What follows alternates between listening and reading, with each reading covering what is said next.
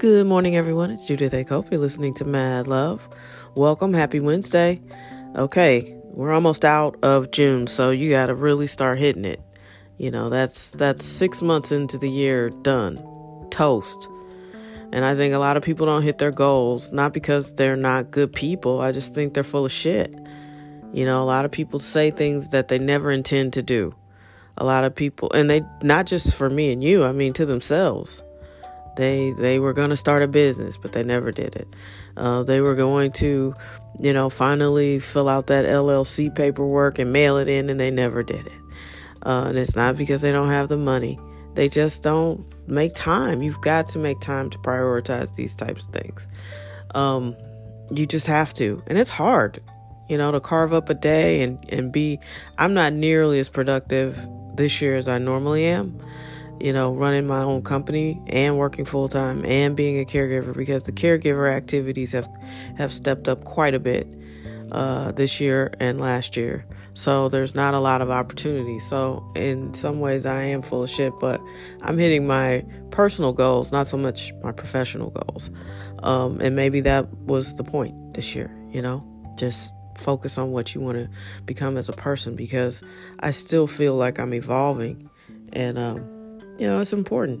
It really is important. I, I want to be uh, successful uh, in many ways. Uh, so, yeah, it's just a challenge. And I'm not trying to make you feel bad.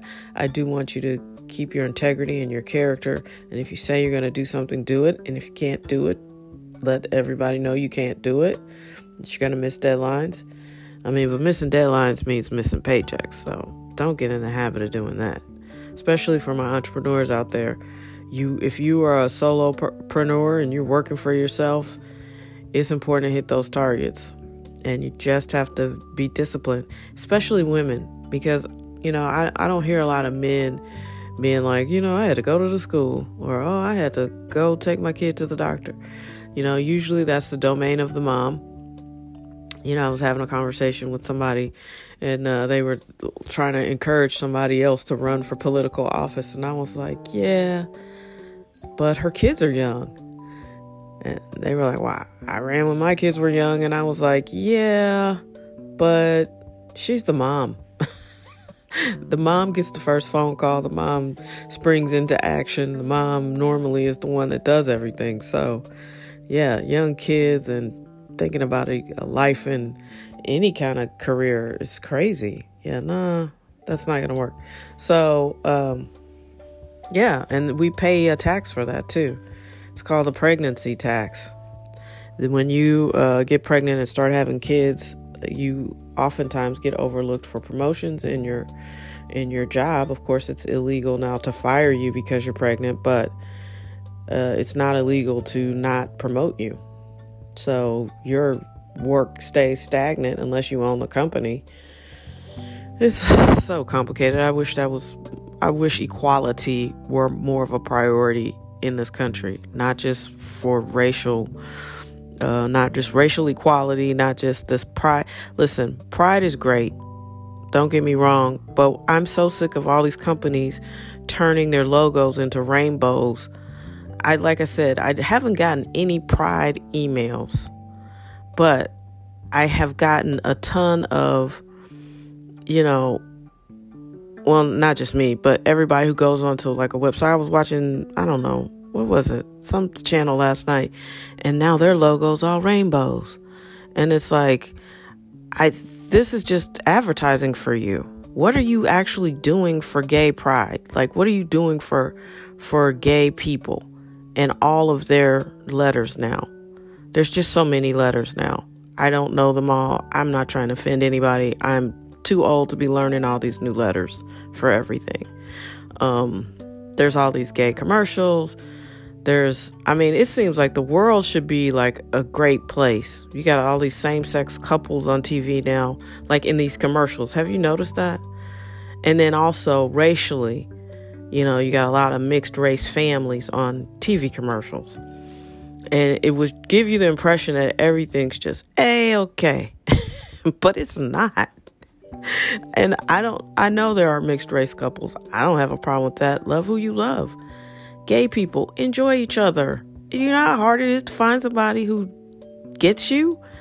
You know what I mean? And you this person gets you, understands you, and you're both sexually attracted to each other. Enjoy that. You know, that's hard to find. So I don't have a problem with anybody. I want everybody to be able to live free of persecution, even the persecutors. You know, however, I don't like being pandered to. So I, I get the feeling like everybody's turning their their um, you know logos into rainbows for June. But what about I feel like they might be disappointed because Black History Month they haven't exactly like put up chains or anything. Like they can't come up with a cool black Black History logo, I guess. So they just send out a ton of emails. We love black people. it's so strange. I just really hate this time um, because it's so politically correct, but yet, like in theory, but not in practice. Because nothing is equal. You know what I mean? Like nothing for black people is equal. And, uh, you know, I just don't get it. And I know it's a complex issue, and I know even as I speak about it, it's complex and complicated, and there's not a lot of simple answers. I just, I don't know. We're not going to unravel it today on this podcast. I know that, but I just, I'm tired of pandering. You know, it's like, do you really care, or are you just putting up these logos? Do you really care about black people, or is it just another marketing opportunity to send out emails to say you care about black people? And oh, by the way, we have a sale on towels. You know, ugh. It's kind of disgusting. And I guess that's what you get when you get a capitalistic society because you got to hustle. You always got to make money. But it's, it's, I don't know, it's gross. There's a lot of stuff that's just tacky to me. So, anyway, I just, some of these commercials, just, and I usually try to avoid looking at them, but I'm into the ill subliminal. Like, what's going on subliminally? What are y'all? What messages are you trying to send me? Because you do realize in in the beginning, television was designed, and I think it's still true. Um, television shows were created because people realized they couldn't just show you commercials, right? So they said, "Oh, well, we need something." That will fill up the time so we can show commercials and those commercials will will monetize you know our television networks. And that's pretty much how you got soap operas. Um, they were just designed to sell laundry detergent to housewives. Yeah. And so the whole idea behind cable tv 30 40 years later was great. If you get people to pay for tv then they won't um, have we won't have to run ads. But then somebody realized, oh, they're gonna they're paying for TV service, and we'll just keep the ads in and make more money. So TV really can be poison because it's really just designed to sell you things. And you don't realize it unless you have a little kid or a, a person with dementia watching TV because they want to buy everything. Everything's for them. It's just the smartest thing they've ever seen, and they want it. So, this has been a real journey. I also have to admit that people have been uh, asking me more than anything how am I doing? What am I doing for self care? Well, I'm a self soother from way back. So, I carve out time for myself all the time. Like I, I let you guys know, I meditate, uh, I pray, I try to go for walks. I try to just get time to myself. I go to dinner with my friends. Um, I listen to music. Uh, music is everything, always has been. And, um, you know, I work. I work on my company, which doesn't sound like uh, self care to some people, but it's going to assure my retirement. so it brings me great joy. And I like to create art and I like to help other people create art and so that's that works for me. You know, uh, I have a lot of things, a lot of responsibilities, and things are going really, really well. This is just a hiccup, and um, again, I wouldn't wish it on anybody. Please, if you have senior parents, start making a plan. Um, if they're in their 60s, definitely start making a plan because your life and their life, uh, your life and their lives will look a lot different in 10 years. And you need a plan. And if I had thought about it, I would have made a plan, but I didn't. Uh, because it's just, you know, some people don't want to talk about things and it gets difficult, but do it anyway. I promise you. do it anyway. So, anyway, yeah, don't worry about me. I'm good uh, I, I actually feel better than I've ever felt physically, mentally, spiritually, uh, every way you can. You know, I, I like I I don't know if the old new listeners might not know this, but 10 years ago, like 10 years ago now, I was headed towards a hospital. I was not well. I did not feel well. I had some high blood pressure that was out of control. It had started to shut my system down. Down. I was not in good health and I've probably had the most spectacular and amazing 10 years that I've ever had in my whole life. Um, I have uh, not only like recovered, which the doctor is like, what the hell? Um, you know, some of these traditional doctors, they really aren't, they just want you to be sick. They're not prepared for you to be healthy. Um, and I recognize I walked in there in pretty bad shape, but for him to just be like, oh my God, like I'm still that person that's like, I know I'm not that sick because I don't feel that sick.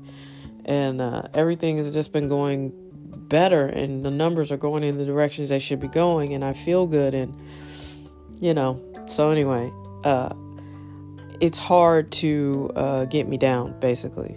I almost died. I, my heart was not in good shape. And when you got doctors staring at you, uh, I'll share this quickly. I remember I went in the hospital, and I think the second day I had an echocardiogram. And I was so sick, they didn't even want me walking around. Like, they just thought that would spark a cardiac event. So I got my first echocardiogram in my hospital bed. And I remember this doctor's name. I think it was Kim because I know a million Kims. And she was so friendly and chatty. We were just chatting, chatting, chatting man, she she started the test and she put her that that probe thing, you know, and she immediately stopped being friendly and chatty and she was like, "There is something wrong with your heart," and she was her tone was so concerning. I was like, "Oh shit," you know, she just sort of like packed her shit up because a real echocardiogram lasts for you know like an hour. It can. This was like chit chatting, getting ready. She did that for like two minutes and she was like, oh, yeah, there's something wrong with your heart. Uh, and she said it in a tone that made me be like, oh, okay. You know, so I've come a long way basically, and I've recovered from all of that. And, you know, like I said, this is just a season and uh, solutions are here. I'm excited and I look forward to uh, putting together bigger, better art projects for you guys. Um, and yeah, I know it sounds like I just bash TV, but I have a show for TV that's going to blow your minds because it's blowing mine. And uh, yeah, I'll take your money, but I also want to entertain you. I don't want to put on like a CBS serial, you know, rote by the numbers uh, procedural. That's not what I do, but yeah, I got something for you, and I'm excited. I'm excited to share it. Uh, and I'm working on some new projects with the with the audio uh, production team that I have, the music production team. So you know, slow but but surely, slowly but surely, we're making moves despite the pandemic, despite dementia, despite whatever's going on with me. I have my health, and uh, you know, I'm just ferociously dedicated to having the career I feel like I was born to have. So uh, you can't stop me now. I defy death to be here. You know, I'm going to be all right. So I hope you have a wonderful day. Uh, please be well, please be safe, and absolutely be your best. Thank you for listening.